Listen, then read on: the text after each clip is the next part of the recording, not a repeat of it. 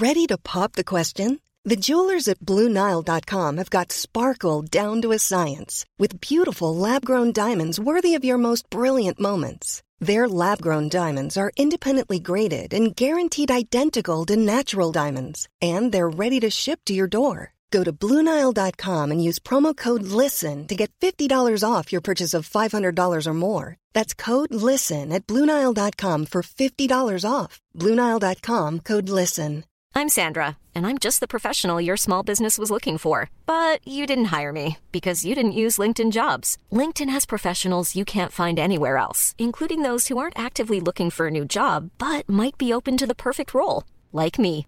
In a given month, over 70% of LinkedIn users don't visit other leading job sites. So if you're not looking on LinkedIn, you'll miss out on great candidates like Sandra. Start hiring professionals like a professional. Post your free job on linkedin.com/people slash people today.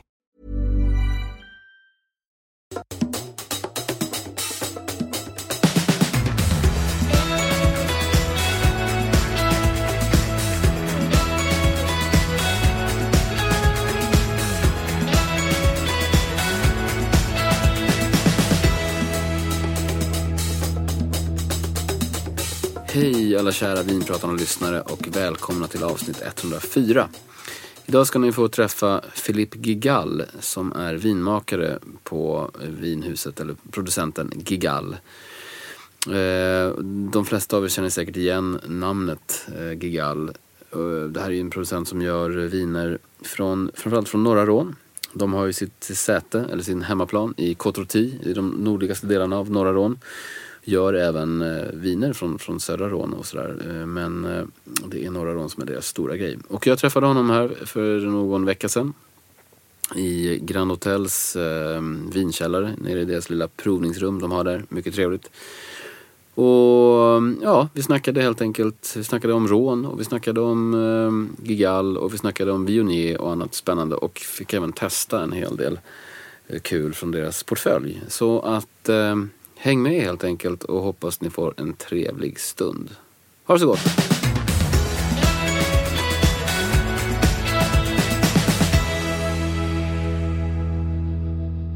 Uh, for starters, welcome Philip Gigal to, to Vinpratarna. Nice to have you here. Nice to meet you. Have you had a, a good stay in Stockholm so far? Excellent so far, so good. Excellent. so far, so good. and how, what have you been doing here uh, for, for, for now? You've been meeting uh, with, with press and meeting with importers and sommeliers or what? Absolutely. I had the chance to have had a, a great schedule organized by uh, our importer here in, uh, in Sweden, Vinunic. Mm. And um, yes, I met a, a lot of sommeliers. Uh, I met uh, the press, of course, and um, very interesting meetings with the final consumers as well. So we did some uh, what's so-called winemakers dinner Oh, yeah, yeah. uh, to meet uh, the people that drink our wines on the market, and it's also very important to us. Nice, nice. Uh, start off by telling me a little bit about your way into the business. I mean, uh, we're going to talk about the estate, Guigal, uh, as well, but I know um, you were quite young when you actually entered the, the, the business and, and took over as a winemaker. You were 22, is that right? Yes, um, I was young, yes and no. Uh, I have two examples. Yeah. Uh, my father and my grandfather. Uh, my grandfather started to physically physically work as a, a vineyard guy. He was 14 years old, Ah, so I think okay. he was very young. yeah.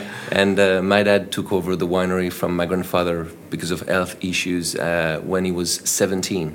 Oh, okay. So uh, arriving at 22, I was not really, really, really young. compared to them now. Okay, Absolutely. yeah. but but but um, was it? Uh, were you always sure that you you were gonna uh, enter the wine business, or did you ever have had any other plans? Maybe some some people, uh, some winemakers uh, that, that are born into wine, seem to try to do other stuff uh, before, and then they sort of return. But you were determined from start that you actually were, going to. Surprisingly, I never changed my mind. So I think uh, if we had met when I was five years old, I wanted to do the same job as my father and my grandfather. Ah. And uh, I've always been uh, more than very much on wine. So uh, it's always been very logical for me to, to work in the family business. And uh, it's even worse than this. I have uh, no real other passion. than wine, so uh, I've always orientated all my studies to, uh, you know, study enology, winemaking, and uh, you know subjects that are directly implicated or involved with, with the wine. Yeah. Do, do you remember uh, any really early wine memories? I mean, well, like, like how old were you when you, you tasted wine for the first time? I do. I do remember uh, the first time I drank a little bit too much, and uh, I was definitely uh, too young to drink. But uh, it was like a big party in the cellars, and um, uh, I was finding very strange that people were leaving some wine in the glasses. So I got rid of. I got, you, I helped, got you helped them. Absolutely, I, I, got rid of these remainings. I helped them, and uh, yes, this is probably a very old memory. To be honest, um, my parents always told me that uh, I had my first uh, very little sip of wine from my, during my baptism, but mm -hmm. I mm-hmm. don't remember this at all. Uh, the only thing I can tell you is that uh, I've done the same for my boys. So uh, they got a little sip of wine for their baptism. Yeah, yeah, yeah. and uh, and that's it. Yes, I think um, we have an approach in the, in the family. My parents had an approach, and I have an approach where uh, wine is not something that should be forbidden. Huh. In the way that uh, my feeling is that if you forbid uh, something very, very hardly to a kid, uh, the day he will have the possibility to drink, it will probably drink too much. Uh, so um, I am the very fortunate dad uh, with my wife of, of twin boys that are six years old. Mm-hmm. And since a very young age, they're always allowed to smell. Of course, they don't drink wines. Uh, but they're allowed to smell, and uh, from time to time they ask, "Can we? Can we try? Can we taste?" So uh, you know they use their little fingers mm-hmm. to, uh, to to try the wine, and by doing this, you know, first of all, they see that there's you know no real uh, uh, interdiction or there's nothing really forbidden about wines and uh, I'm convinced they will have a very easy approach on, on wines in the future. Whereas, um, you know, I know families where uh, no, no, no, no, no, you don't touch, you don't smell, you mm. don't do mm-hmm. anything. And uh, unfortunately, when uh, these uh, young adults turn 18 years old, you know, they spend a lot of time in uh, in the bars drinking beers, and so it's not my, my my vision of wine, of course. No. Yeah. When it's forbidden, it's exciting. I agree with you. But you you you studied enology, but you also studied business, right? Yes, uh, the fact is that I've been extremely fortunate to uh, finish my enology studies when I was very young. So I was 21 years old, and um, my dad very kindly told me, "Well, 21 years old, you still have a little time if you want to." So uh, I used the fact that um, in France, when you've studied science, and of course, uh, enology is very much about biochemistry and organic chemistry. Uh, you always have the possibility to jump into, uh, you know, economics and MBA. So uh, I finished my studies with an international MBA mm. provided by the OIV, the International Office of the Wine and it gave me the opportunity to travel in 18 countries producing one in the world in 10 months of time mm, so okay. it's been fascinating to move to the different places and uh, talk about business talk about marketing, of course, about wines, but not only. I already was a winemaker, so uh, I had the opportunity to meet uh, a lot of uh, great winemakers around the planet and uh, exchange some uh, technical skills with them. Mm. So you were 22 when you took over the job as a winemaker. Uh, what, what, what which one was your first vintage then? Uh, um, so my first vintage as an enologist mm. uh, was 1997. Mm. So I was born 1975, so mm. I was really 22. Uh, but I've been very fortunate to um, you know see some changes in the winery before my arrival. Uh, and one of them is um, the reception of the grapes, which is uh, very much computerized. And my dad is from another generation. Uh, he's never touched a computer his whole life. So um, this uh, new system has been set at the winery in 1993. Mm-hmm. So it means that uh, since 1993, I am the one who's uh, running uh, the computers uh, and the reception of the grapes. So okay. um, I was 18 years old in 1993, and let's say it's my very first touch or approach with wine. Mm for sure behind my dad's shoulders. So uh, he was taking the decision at the time, and uh, I was happy to learn from mm. him. Mm. I still learn from him, of course. but he's still involved. Yes, in very much. Yeah, yeah. Uh, my dad is uh, in an excellent shape. Mm is uh, the kind of a father who wakes up uh, at 4.30 every morning. He's at 5 o'clock in the office. And uh, when i arrive uh, very late around 6.30 in the morning he tells me that i'm already one hour and a half late. So uh, no he's in very good form. He's very punchy. He's very pushy as well. Uh, i think we, we, we make a very good duet together. Oh, nice. So um, maybe we should talk, talk a little about uh, the estate itself. It was founded in 1946, right? Can you, can you just tell tell us a little bit about, uh, about the story from from 46 until it's now? a it's a great story because of course the the estate starts in 1946, but uh, you know the history of uh, of our of our winery is directly linked to the history of uh, the people, Mm. and it starts with my grandfather Etienne. So uh, I had a, a remarkable grandfather. As I told you, he, he started at a very young age, at 14 years old, in the vineyards. Uh, he was a very hard worker, a physical worker. So, um, you know, by his work, his dedication to what he was doing, he then uh, became the vineyard manager uh, of the company he was working in. And then uh, he said it could be interested to know how to make wine. So he started in the cellars as a, a trainee, and then, um, you know, he became the cellar master. And eventually he ran uh, another winery also located in northern Rhone, in our small village of Ampuis, named uh, Vidal Fleury. Uh, Vidal Fleury is the oldest winery of the entire Rhone Valley, founded in 1781. So obviously very different from Guigal. Yeah. And uh, my grandfather has uh, has had the, the chance to run this uh, this winery during uh, about 10 years before World War II. Uh, then he's done like uh, most French. He's, uh, he's been sent to the war, and when he came back from the war in 1946, he made a very incredible and crazy choice. Uh, he went to his boss, uh, Mr. Vidal Fleury, the owner of the winery, and said, um, "You know, I'm in a perfect situation. I run a very prestigious winery. I'm in charge of uh, the technical part, and I'm very happy about what I do. But um, I've had a son, so my dad uh, was born in, uh, in 1943, and uh, he said maybe one day I would like to have the the chance or the opportunity to share my passion with my son. So uh, don't take it too badly, but uh, I would like to start my own business. And um, he started Guigal the 1st of January 1946 uh, from absolutely nothing. So very often I have people asking me how many actors at the beginning. Well, it's very simple, zero. uh, my, my grandfather had nothing. He had a very strong and reliable experience, but um, you know there were no no heritage at the time for sure. So um, he started uh, modestly, but he started uh, with something very important. Uh, he started with uh, the roots, uh, the philosophy, the aim of what we do today. So um, there's something important to realize is that at that time, um, profitable businesses in wine were not quality oriented. No. They were volume oriented. So uh, everything that was working well was a matter of how much wines you make. And my grandfather had a very different vision. He had a very different idea. He was interested in quality. Today, the word quality doesn't mean much. Everybody wants to do quality. Uh, plus, you have uh, you know the, the quality laws, insurance, etc. So this is a very different word from uh, from the time you know my grandfather was interested in quality, and um, he started this business saying, "I want to produce quality wines, and more important, every appellation I'm going to touch." I want to be a reference, a quality reference in each appellation. And this is how today uh, we achieve a, du Rhône, uh, which is very much recognized on the market as a quality reference. Yes. So uh, we, we kept the same philosophy with my dad. We are very comfortable with this philosophy. And, um, and we have to thank my grandfather for this, for sure. He started off, as that.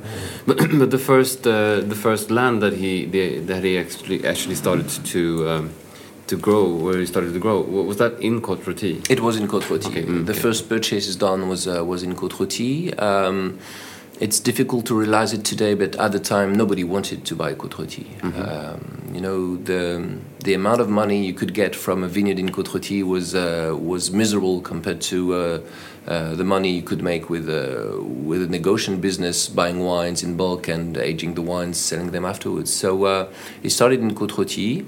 Um, very quickly, he got you know very prestigious vineyards. So one of one of his first uh, purchases been La Mouline in Côte Rôtie. So he, he was in love with the, with this vineyard. When he arrived at 14 years old, he, he saw the vineyard of La Mouline, and uh, and he saw a house in the village. And uh, he was 14 years old. He had uh, not a single penny in his pocket, but he said, uh, "If I have the chance to succeed, I would like to buy this vineyard and I would like to buy this house." Uh, the house is uh, the place uh, where we have our headquarters, our offices today. Still? Yes. Oh, that's absolutely. amazing. Yeah, and that's uh, La. Mouline is, of course, uh, an important vineyard to us. Yeah, yeah, indeed. And uh, a lot has happened since since 1946. Of course, you, you now you, you're you're really uh, a, big player. Uh, so, mm, do you know? Um, could you say how, many hectares do you do you have today, Oh, all in sure. all? Yes, yes. Um, you know, the the the fact that we take over properties is something that we still do today. So uh, we are in a position where um, we are very much quality in high-end vineyards. Um, today, our total surface of vineyards is 75 hectares. 75. Yes, in northern Rhone. 75 hectares is not a very impressive figure, like uh, there could be in Bordeaux or in other regions. But um, to be really honest and transparent with you, if I had to choose 75 hectares in northern Rhone today, I would choose the one we have. That is to say, our idea has never been to, uh, you know, go for two, three, four, five hundred hectares wherever it is. The idea has always been to select the very best terroirs, go to the very best parcels in each appellation where we work, and um, this is really what we want to achieve with uh, with my father. So uh, when I when I entered the winery in the 90s, um, uh, I would say we were probably owning around uh, 20, 25 hectares. So we've done a big step since yeah. the 90s, and it's a recent step. Um, we are not tired. But- we have a lot of projects. yeah, sure. I can imagine. Uh, but you have you, you're not only in Rôtie today. You, you have No, we have a very, um, very comfortable and very interesting property in Condrieu, um, with about 10 hectares of Condrieu. Um, we have an outstanding property in Saint Joseph. Uh, we took over the former uh, Jean-Louis Grippat estate, who was considered as uh, the true quality reference of Saint Joseph. Um, we have, um, we, we think it's uh, it's modest, but let's say we have a normal property in Hermitage of uh, four hectares only, um, and uh, we also have vineyards in uh, Crozes Hermitage, but we are in the most um, quali- quality oriented parts, such as uh, the village of Crozes Hermitage, Larnage.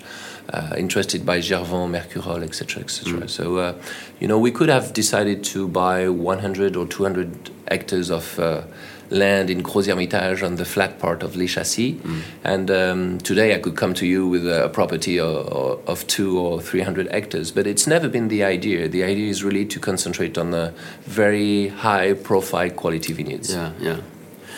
But but uh, when you do like uh, I know we have uh, there's a, a Chateauneuf du Pape from from you as well For in, sure. Uh, but so you, is it your land that you own there as So well? we you- don't own any land in Châteauneuf-du-Pape. Um, not uh, revealing too important secrets. Uh, the Châteauneuf-du-Pape uh, that you see uh, in Sweden and that we produce is uh, made with uh, a partnership with over 40 different estates in Châteauneuf-du-Pape. So that's huge, that's gigantic.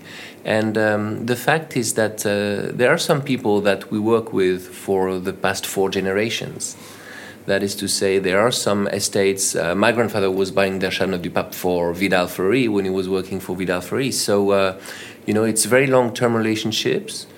Um, for quality reasons, rather than buying the grapes and bringing the grapes back to the north in Côte Rôtie, we prefer by far that uh, the grapes are vinified in the south in Châteauneuf du Pape.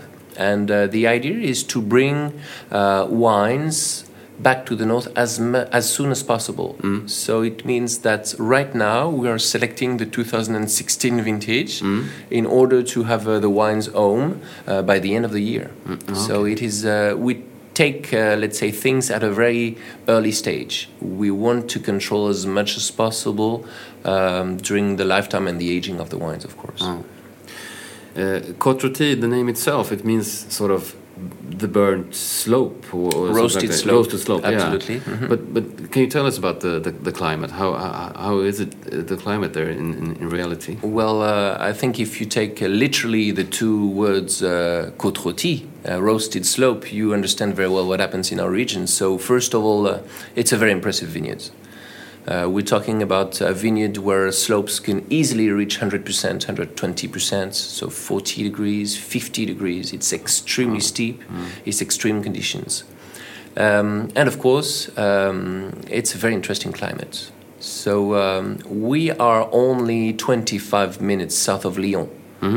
Uh, but it's a different climate. Uh, we feel very much uh, closer to the southern part of France than the northern part of France. And, um, you know, if you look back uh, the Roman time, because um, we are very much interested by the Romans, linked to the fact that Côte-Rôtie is a place where we grow grapes and make wines for the past 2,400 years.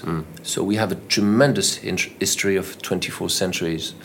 And uh, if you look at the Roman time, you realize that uh, the place where we live, Ampuis, Côte-Rôtie today, um, was linked to the southern Rhone. It was linked to Narbonne, which is a big city uh, close to the sea in, in, in the south, uh, whereas Lyon, Lugdunum, was considered as uh, the capital of northern France. So, um, you know, there's really uh, an important gap between Lyon and Ampuis, Vienne, where we live. Uh, so, I would say, in terms of uh, geology, and in terms of climate, we feel closer to the south than to the north. Of course, um, we keep specificities that are unique to the northern Rhone. You know, it's not the same climate as Châteauneuf-du-Pape at all. No. In Châteauneuf-du-Pape, there can be influences of uh, the sea, the Mediterranean Sea. In our place, it is more a continental climate, and the fact that it's continental, um, it can get it can get extremely warm Yeah. during the summer. So this is the roasted part of roasted. But from a vinification point of view, uh, what is the key? I mean, to, to keep the freshness and to keep the, the energy in the wines. Uh, when it was, I mean, the temperatures are so are so high. Um, my feeling is that uh, in wine, like uh, in life, everything is a matter of balance. So uh, I very much believe in uh, in balance in everything I do. I try to teach that to my sons as well, but um, it's very true for the wine. So um, balance uh, is a matter of observing, and uh, it's very important because uh, Côte-Rôtie today is different from Côte-Rôtie 20 years ago. Um, I can assure you that uh, it's only um, the people dressed with uh, jackets, suits, and ties uh, working in the offices in Paris uh, that are wondering if there's a global warming and if there's a climate change. Um, we work in the fields, we work outside, and we know it's real that there's a global warming. So, to answer your question, I would say that uh, 20 years ago, 30 years ago, the key was very much in being patient. Uh, we're in the extreme northern Rhone. Côte-Rôtie is the northern appellation of the entire Rhone, and it was a matter of picking the grapes at full maturity. That is to say, uh, the later the better. The better.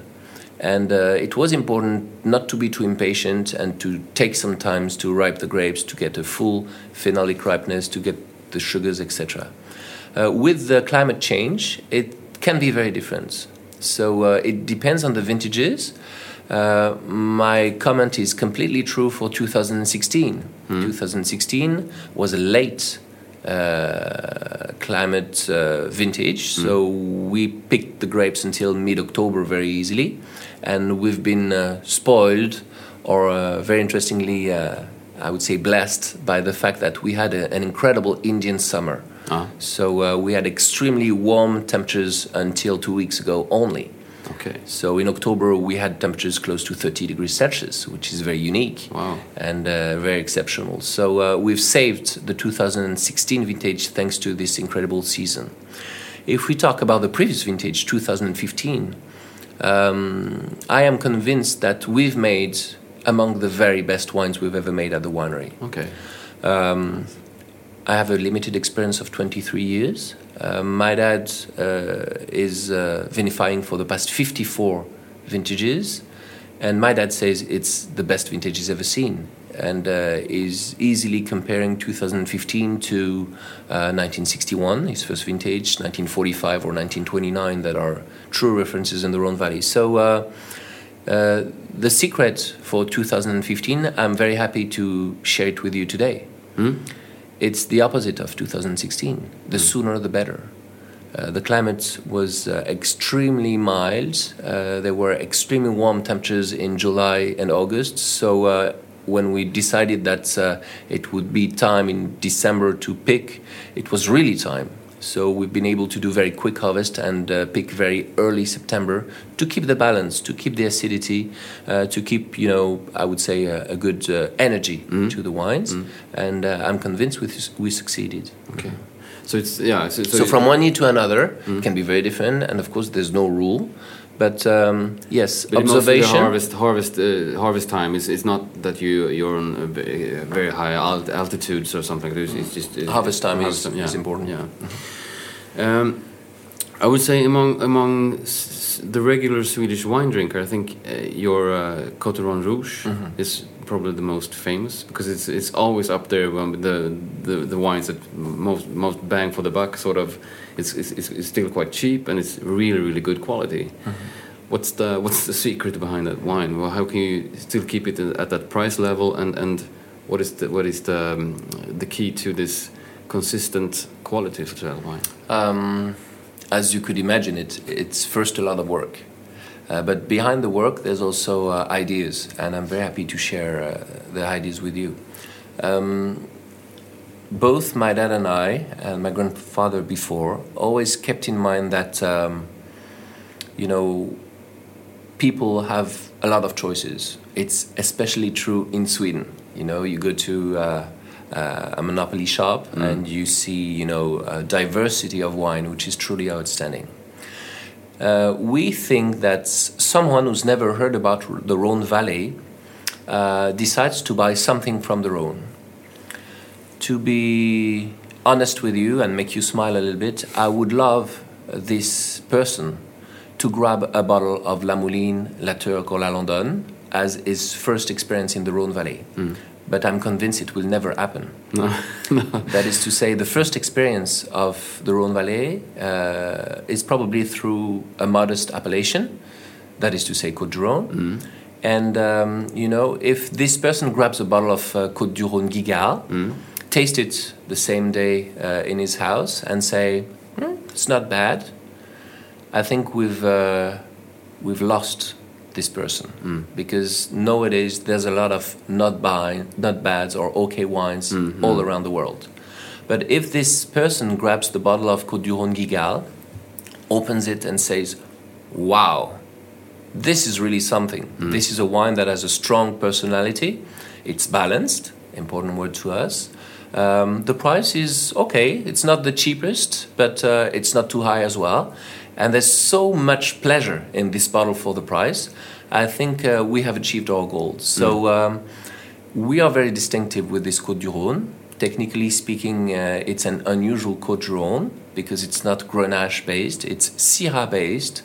So we have a majority of Syrah in this wine. Uh, it shines distinctively uh, in the shelf, uh, you know, with uh, with this. I don't like to use the word consumer approach, but uh, the fact that uh, we realize that we're probably one of the only winery in France that has no name for his uh, for the Côte du Rhône. You know, all my colleagues have a, a, a nickname or a brand name for the Côte du Rhône. We sell Côte du Rhône Guigal, and we think it's enough. Uh, you know, people rely on the appellation and on the brand or the family. It's the same for us, and uh, this is very much what we what we what we try to do with with this wine. So uh, we have a lot of, uh, of course, a lot of uh, technical points that uh, you know I could underline to for example, show a wine with a bit more age. Um, I've done a store check yesterday. Okay, yeah, uh, yeah. We've been to a shop and I had the opportunity to taste uh, almost all the uh, that are you know on the shelves uh, in the Monopoly. Um, everything I've stated is from the 2015 vintage, which is a great vintage. Uh, the only wine that has a different vintage is the Côte Rhône Guigal. It's a 2012.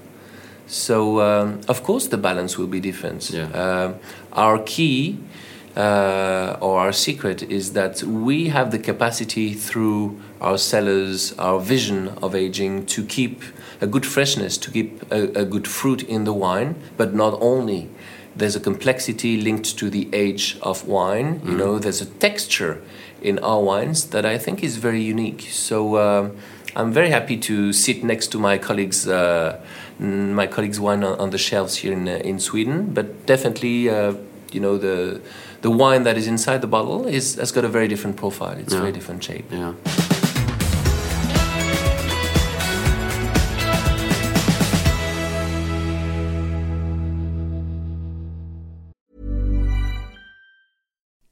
You like to look five years younger? In a clinical study, people that had volume added with Juvederm Voluma XC in the cheeks perceived themselves as looking five years younger at six months after treatment. Look younger, feel like you. Add volume for lift and contour in the cheeks with Juvederm Voluma XC. Reverse signs of aging by adding volume to smooth laugh lines with Juvederm Vollure XC. For important safety information and to find a licensed specialist, visit juvederm.com. That's J U V E D E R M.com. Not for people with severe allergic reactions, allergies to lidocaine, or the proteins used in Juvederm. Common side effects include injection site redness, swelling, pain, tenderness, firmness, lumps, bumps, bruising, discoloration, or itching. There's a risk of unintentional injection into a blood vessel, which can cause vision abnormalities, blindness, stroke, temporary scabs, or scarring. Talk to a licensed specialist to find out if it's right for you. I'm Sandra, and I'm just the professional your small business was looking for. But you didn't hire me because you didn't use LinkedIn jobs. LinkedIn has professionals you can't find anywhere else, including those who aren't actively looking for a new job but might be open to the perfect role, like me. In a given month, over 70% of LinkedIn users don't visit other leading job sites. So if you're not looking on LinkedIn, you'll miss out on great candidates like Sandra. Start hiring professionals like a professional. Post your free job on linkedin.com/people today. Mom deserves the best, and there's no better place to shop for Mother's Day than Whole Foods Market. They're your destination for unbeatable savings, from premium gifts to show-stopping flowers and irresistible desserts. Start by saving 33% with Prime on all body care and candles. Then get a 15-stem bunch of tulips for just $9.99 each with Prime. Round out Mom's menu with festive rosé, irresistible berry chantilly cake, and more special treats. Come celebrate Mother's Day at Whole Foods Market.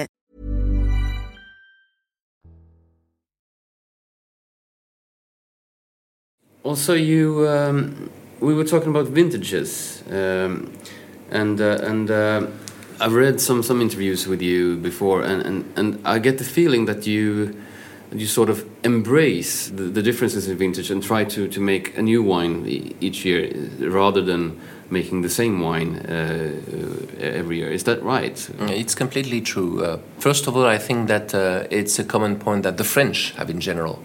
The impact of the vintage in France is very important. Um, I've been fortunate to spend some time in uh, in Australia, to spend some time in California. Uh, because of the weather, um, they have a capacity, let's say, to make uh, more or less uh, the same wines, or I should say, wines with more or less the same balance every year. Uh, the balance can be extremely different in France because of the vintage. So I think the print of the vintage is uh, is important, and I also think it's a strength. I would feel extremely bored to make the same wine every year. So I can ensure you that. Uh, even 10 minutes before the grapes arrive to my winery, I don't have a very precise idea of the way I'm going to vinify the wines. So uh, let's call it the artistic parts of our job. Um, you know, one vintage from one vintage to another will take extremely different decisions. Um, you mentioned something very important regarding um, going in the direction of the vintage. And um, this is uh, a true philosophy of our winery. Um, what I'm going to say now is not a, a criticism against uh, enologists. I am myself an enologist, so uh, I'm not going to criticize, but I, I would just like to mention the fact that, in general, enologists or winemakers have a tendency to counterbalance things. And I can give you two logical uh, and classical examples. Let's say um, we have a vintage um, that is showing as a light and delicate vintage. So we see that the extraction of the color is extremely slow in the must. We see that the tannins are not going out of the berries very easily. So um, the natural tendency of an enologist or winemaker would be to say, okay, I have to do a little bit more pumping over. I have to do a little bit more extraction in order to come back to something normal. The other, the other example would be the opposite.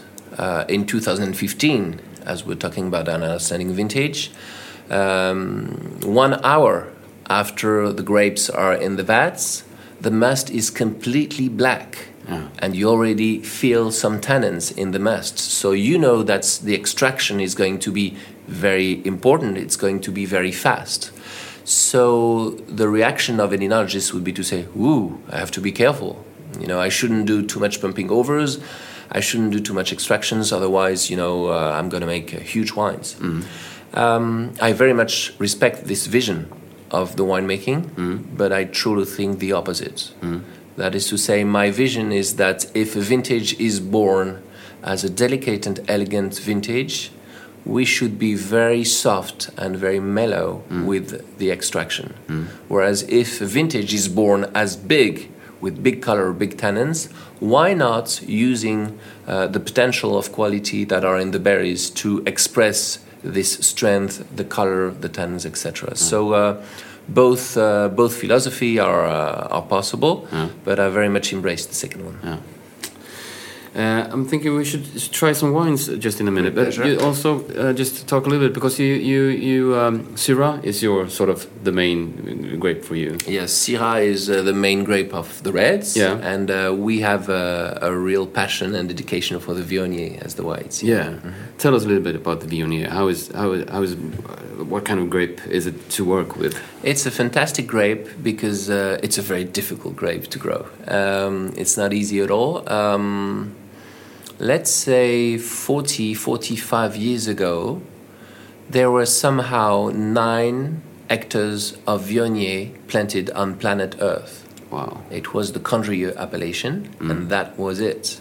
So Viognier was about to die, and nobody was very much interested in Viognier, linked to the fact that it's a grape that had a natural tendency to degenerate. So uh, it was producing one year out of three years, very capricious, very low yields, of course, and uh, and more important, uh, you know, unreliable.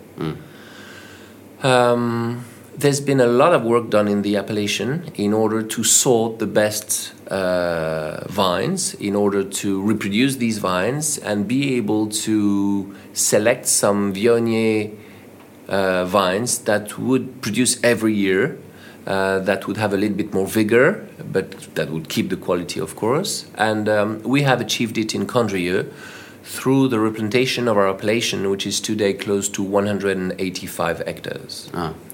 So uh, you compare 40 years ago, 9 hectares, 185 today. Um, we have succeeded. But not only, that is to say, the Viognier started to travel down the Rhone Valley uh, in the Ardèche district through the Vendée in the Languedoc. Uh, it moved to uh, California. Yeah. I've tasted some Viogniers in California 30 years ago, uh, as uh, planted by the Rhone Rangers at the time. Uh, it went to uh, Australia, to New Zealand, to South Africa. I taste some Viognier from Greece, from Italy, and uh, you know, there's a lot of regions around the world that are interested by the Viognier. And of course, I'm very glad about it because uh, it's it's a grape that deserves it. The issue will be that um, the flavors of the Viognier are extremely distinctive. So these beautiful aromas of white peaches, apricots, uh, can easily be found around the world. Um, what would make Viognier in Condrieu very unique is the balance. That is to say, we are able to keep this richness uh, in the nose and in the mouth, but uh, the wines are not flabby. The wines are not waiting on your taste buds. They have a good minerality. They have a, you know, an extremely uh, shining uh, approach in in the mouth, and uh, this is really what uh, what we want to achieve in Condrieu, keeping the richness, but avoiding the heaviness or the flabbiness in the in the wines. Nice. We do this thanks to the soils and the climate. So let's call it the terroir.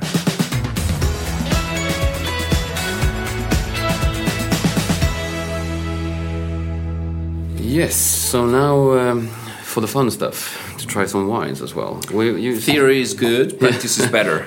exactly. The combination is best. So now you're pouring. Um, I'm pouring a white Côte du Rhône, 2015. yeah. Um, and uh, it's a great opportunity for me to present this wine through a, a very interesting and simple sentence. This white Côte du Rhône is a Southern Rhone wine made by Northern Rhone people. And the fact that um, we're involved in the southern part of Côte du Rhône, but we have a northern vision of Côte du Rhône, makes that um, we are going to use grapes for the blend that are not traditional grapes from the southern Rhône. So a white Côte du Rhône is theoretically Grenache based, Grenache Blanc based, and there can be a touch of Clairette, Bourboulenc, and uh, other southern grapes. The fact that uh, we have a northern vision makes that uh, the majority grape in this wine is the Viognier. Okay. So we're talking about 60 65% Viognier here. All right. And that's, of course, very important in uh, the aromatic expression of this wine. Yeah. The the white peaches you were talking Absolutely. about earlier. White peaches and apricot really- flavors yeah. are uh, are very obvious on the wine. Uh, we balance the citrus. Viognier in the south with uh, the Roussanne from the southern Rhone as well, uh, but uh, which is originally from the north. Hmm? Uh, we have a touch of Marsanne. We like uh, Clairette and Bourboulenc in small proportions, about uh, 8 10% for these two grapes. Hmm? And the famous Grenache Blanc that I mentioned is almost forgotten. It's 2 to 3% of Okay. the final blend. So, uh, once again, it's a Southern Rhone wine made by Northern Rhone people. Mm, Interesting. So you see, you find the, the richness um, and the and, and the fatness of the Viognier Yeah. in the mouth, but it's extremely well balanced. You know, The acidity and also some- some- some spicy the notes in it, spices, the freshness Mm. that you have. Very nice. Both refreshing and and um, I mean, it's got a great core to it. Yes, Yeah. good energy. Yeah, good energy. Lovely. The next wine um, is also a white wine, and it's uh, the reference of Viognier. This time with uh, with Condrieu. So we're tasting a Hmm? so this is one hundred percent Viognier. Yes, it's yeah. 100% Viognier, and more important, it's the birthplace of the Viognier. Hmm? So, uh, Condrieu is a place where we grow the Viognier grapes for the past uh, 2,400 years. Hmm? It's really, uh, it's really, uh, historically speaking, a reference for uh, for Condrieu. Yeah. And this is uh, 2013. Uh, This is What about that 2013. vintage? Uh, 2013 um, is an interesting vintage for uh, its concentration. Hmm? The reds are uh, quite tough, they are quite powerful and structured. The wines were very well concentrated, they kept a good uh, acidity, they kept a good balance, and um, I think it's a good match with the richness of the Viognier once again. Yeah. So uh, I don't like to age the Viognier or the Condrieu too much. Um, I I would recommend two to three years maximum. So uh, let's So say sort of right now. 2013 is perfect right now. Do you do you ever uh, do you put it in oak in some some time? Yes, the Condrieu is vinified for one third in new oak barrels and two thirds in stainless steel in order to keep the freshness. Yeah, yeah. Um, You get the It's a, hint lit- of it's a little in the nose, hint yeah, of yeah, oak. yeah. Yes, it's very well integrated into Very the wine. It's more uh, a matter of adding an aromatic complexity Mm. than really marking the wines. Real nice, but on the palate I get almost like not tropical, but a little bit of mango and that kind Absolutely. of kind of fruit yes, as well. tropical fruits, uh, lychee. Mm, yeah, lychee, Mm-hmm. indeed, very nice. If every, everybody was drinking a bottle of Condrieu every day, trust me, uh, the earth and life on earth would be much better than it is. it would probably be peace on earth. yes. Do you want to switch to the reds? Let's go for the reds. Yeah, Okay. and now we have the. Um, so go for the Crozes Hermitage. Yes. Crozes Hermitage is a good idea. Yeah. And this is also uh, 2013. 2013 vintage. Crozes Hermitage um, is uh, an important and interesting appellation for us because uh, if you consider uh, the Côte du Rhône as uh, an entry door of the southern Rhône wines, Crozes Hermitage is definitely the entry door of the northern Rhône wines. So you have here uh, an expression of a pure Syrah from the north, 100% Syrah, and um, in order to describe uh, the philosophy we have behind this wine, when we make it, we want people to have the impression to crush a Syrah grape in their mouth. That is to say, we always have a freshness in Crozes Hermitage, we always have a spiciness that is very typical of Northern Rhone Syrahs. So these beautiful aromas of uh, white pepper and spices are extremely typical of Crozes Hermitage. Um, we have a good we had a good ripeness in 2013, and you probably smell the black currant as Yeah, well. indeed. Mhm, the cassis. Indeed. In the mouth, you have um, the freshness of the Syrah. Great acidity, really. Yes. Tremendous. Good balance. Yeah, Mhm. good balance. And, uh, and the the uh, the peppery notes that you were talking about, I, I feel them even more on the palate. Uh, a lot of berries. Yeah, on, yeah, on yeah, the- on absolutely. The nose. I, I, so this this we- you would say thi- this is sort of an entry level uh, wine as well. Yes, Hmm? yes, it's um, it's um, an opportunity to drink uh, a wine from the northern part. Hmm? The northern part being, uh, you know, very tough in terms of viticulture. Hmm? We have steep vineyards, etc. Uh, at a moderate price. Yeah. So this is the next step from from the from the Cote Rhone. Yes, we can say Yeah, so, Yeah, yeah, absolutely. yeah. Then we go to. Uh, Then we go to um, the other side of the Rhone River. Hmm? So uh, Crozes Hermitage is on the left bank. We switch to the right bank and um, we reach Saint Joseph, which is uh, for me a fantastic appellation. And um, we have here an example of one of the very best Saint Joseph, if not the best Saint Joseph in the appellation, called the Vigne de l'Hospice. What is the characteristics of Saint Joseph? You would say. Saint Joseph is uh, can be, let's say, an appellation difficult to understand because it's extremely long. It's more than 50 kilometers long, and there are really two poles in Saint Joseph. You have a northern pole next to Condrieu, uh, around the village of Chavanay, uh, and you have a southern pole, which is the historical pole of Saint Joseph, right in front of the Hermitage hillside.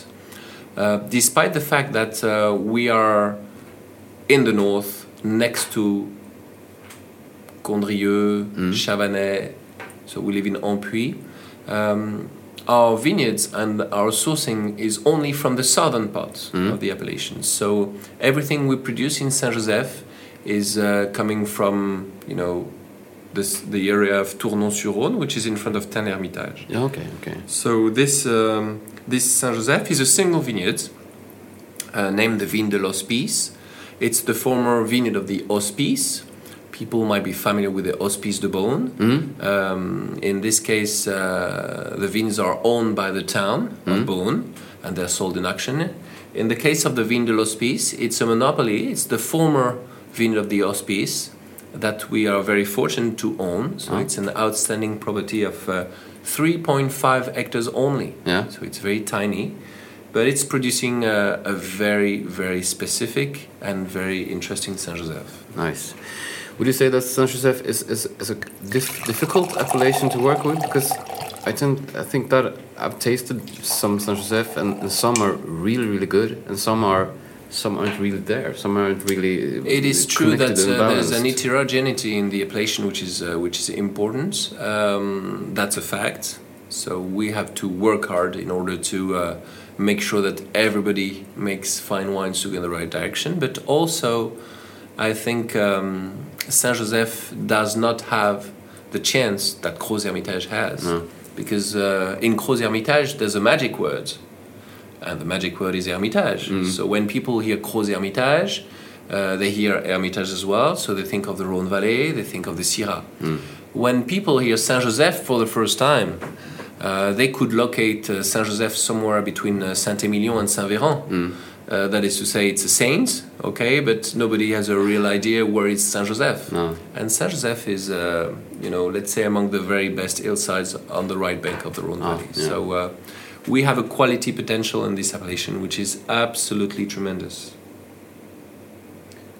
Get this sort of um, sort of a stony minerality. In, Yes, in- in- absolutely. So we are on a slope of granites. Yeah. a very uh, distinctive species, a very distinctive kind of granite here in this uh, in this sector, Mm. unique to the Vigne piece. So it makes of uh, this wine a, a unique example of uh, the expression of this soil.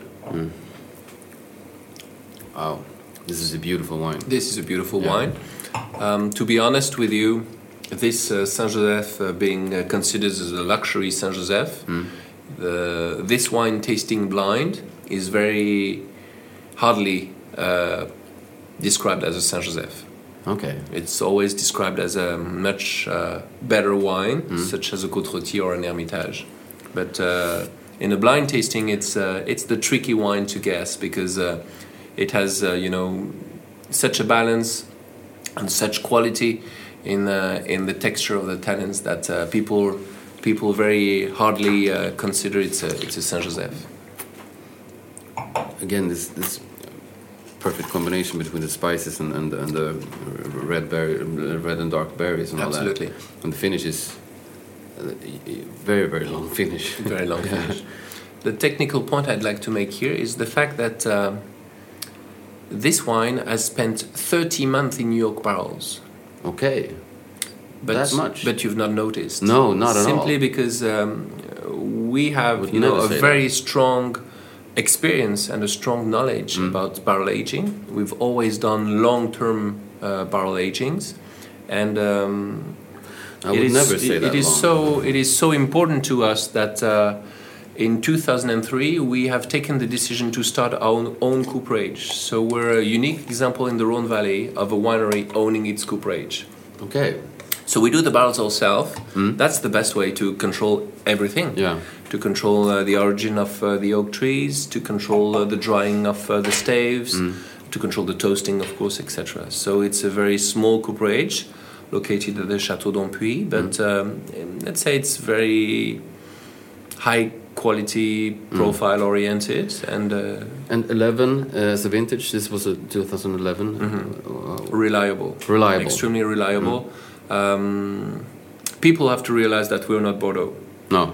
Uh, so I know 2011 in Bordeaux is uh, is very average. a lot of people, you know, went for the 2010. The 2010 are truly amazing and outstanding in the Rhone, but 2011 is a beautiful vintage, extremely classical. Not like the 10s that were very powerful, very structured. The 11 is uh, is much more uh, balanced and classical, I would say. Nice, nice. And then we're going for. Uh, We're reaching Côte Rôtie. we're reaching Côte Rôtie. Yes, we are. With um, the first Côte Rôtie tasting being the Côte Rôtie Brune et Blonde from the fantastic 2012 vintage. You're I mentioning now Brune et Blanc. uh, you could tell. Could you tell the listeners about that? That's I'm mentioning Brune et Blonde because um, if you know terroirs can sometimes be a little bit complicated or tough to understand. In Côte Rôtie, it's rather simple. Um, we have two sectors in the appellation.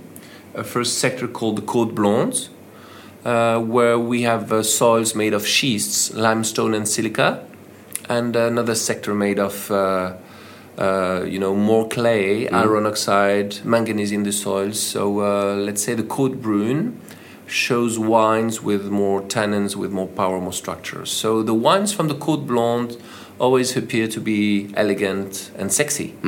Uh, the wines from the Côte Brune always appear to be more powerful and uh, and masculine. Okay, well, this is a mix of, of the both. Absolutely, it's named Brune et Blonde because uh, we like to pick uh, from both hillsides.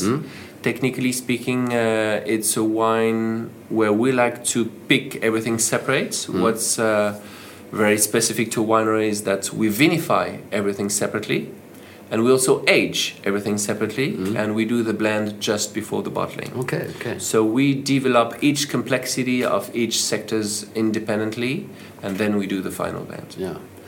I don't know if it's true, but it was a story about the Brune and Blanc. There was some king or something that, that named them after his two daughters. Yes, Uh, uh, don't know if it's, it's true, it's but it's a good it's- myth. It's a very good myth, and uh, legends are very important for people Yeah. uh, to remember. Yeah. And it's true that we have this beautiful legend saying that uh, at the 16th century time, so this is the French Renaissance time, Mm-hmm. um, the owner of the Château d'Ampuis, who was the Marquis de Maugiron, would have had two daughters, Mm. one blonde hair girl, and when she got married, he decided to give her half of his vin de Côte Blonde, and one brunette. And when she got married, he decided to give her the other half, the Côte Brune. So uh, this is the legend in Côte Rôtie, and this is what 99% of our visitors will remember. Yeah, yeah, it's a good way to remember it. They will forget about the schist, the limestone, the silica, and the iron oxide, but they, re- they will remember the two daughters. Great concentration. I mean, on, on, the- on the nose, it's, it's very very soft and, and, and sort of mellow, you know, but on the palate is really just such a great concentration and depth. I'm very happy that you say so because um, I used to say that when you smell the Côte Rôtie Brune et Blonde, you probably smell more the blonde than the brune. Yeah. You have the aromatic sense of the Côte Blonde Yeah. that are you know jumping out of the glass. When you have the wine in mouth, you have this uh, texture and this structure that is probably uh, closer to the Côte Brune. So uh, it's a very interesting mix. Beautiful. When you, you would say this is a, is this a typical example of a of a of a, of a good Côte Rôtie? Is this a- Absolutely. yeah. This is a, um, this is a, a true reference for the appellation. Yeah, you know, the uh, a lot of people discover Côte Rôtie through this bottle for the first time, and of course, it's a very important bottle to us because uh, we need uh, through a single wine to show the potential of an entire appellation. So uh, it's it's fascinating to produce this uh, this bottle every year. the next one is also Côte Rôtie. Yes, it's the Côte Rôtie Château d'Ampuis. So this time we're talking about um, an estate wine Yeah. uh, coming from our very best parcels after touching or surrounding La Mouline, La Turque, and La Landonne, what people call the, the Lalas. The Lalas. Absolutely. Yes. So uh, these are truly impressive and outstanding vineyards. Um, they have tremendous qualities. We keep the same philosophy where we pick them separately, we vinify them separately, and we age them separately. We will do the blends before the bottling, Yeah. and we're talking about seven parcels three in the Côte Blonde next to La Mouline, three in the Côte Brune next to La Turque, and the last one touching La Landonne a little bit northern. Okay. Okay.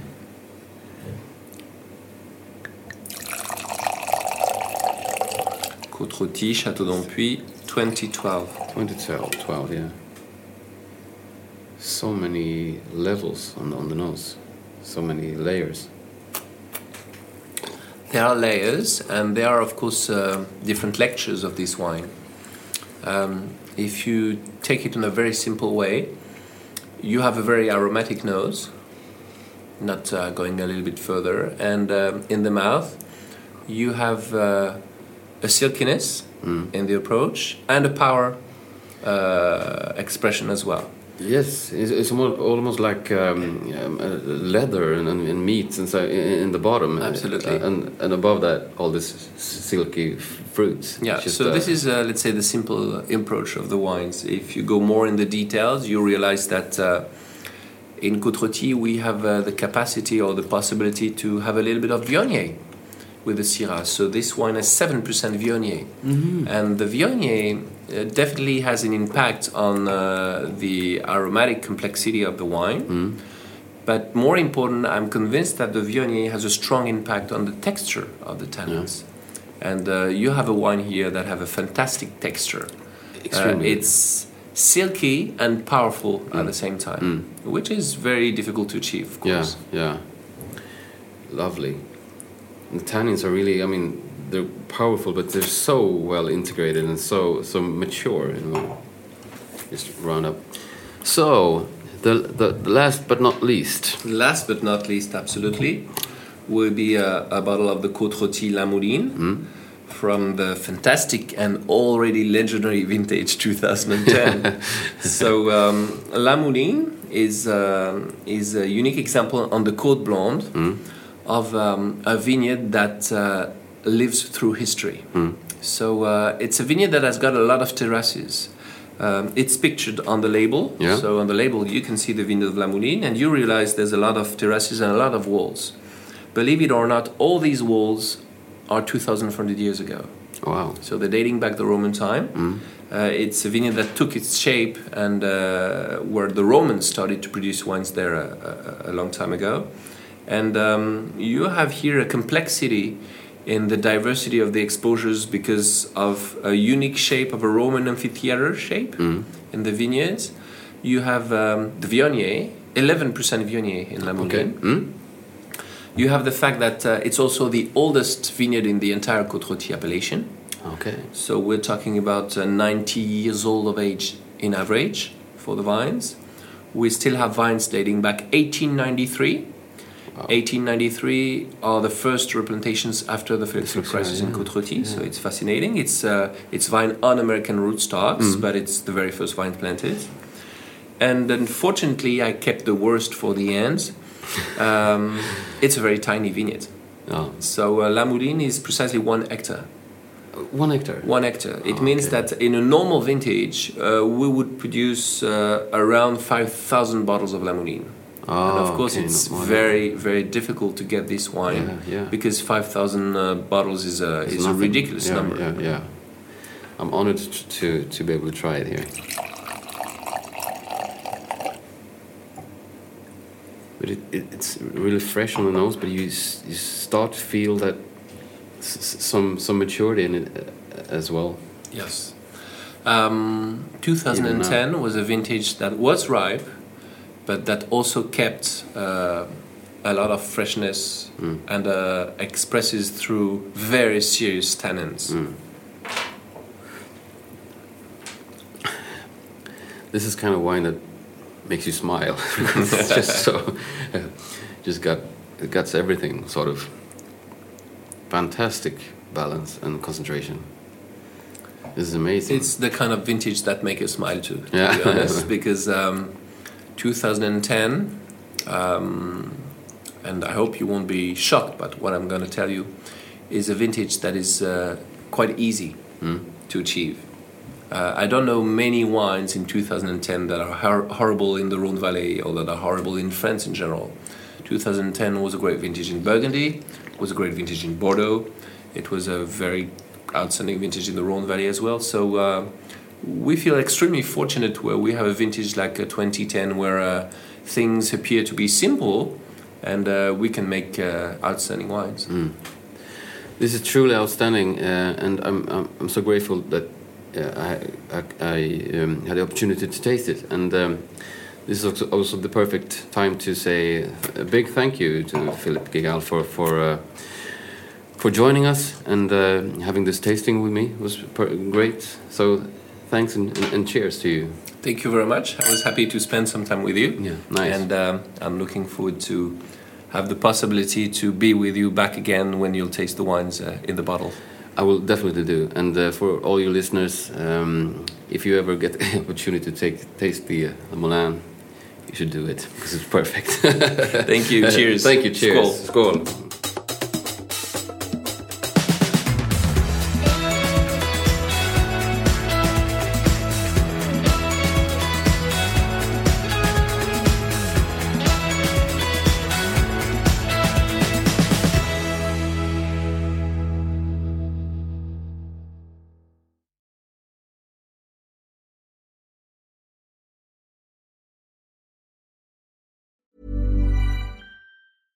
Mom deserves the best, and there's no better place to shop for Mother's Day than Whole Foods Market. They're your destination for unbeatable savings, from premium gifts to show-stopping flowers and irresistible desserts. Start by saving 33% with Prime on all body care and candles. Then get a 15-stem bunch of tulips for just $9.99 each with Prime. Round out Mom's menu with festive rosé, irresistible berry chantilly cake, and more special treats. Come celebrate Mother's Day at Whole Foods Market. Planning for your next trip?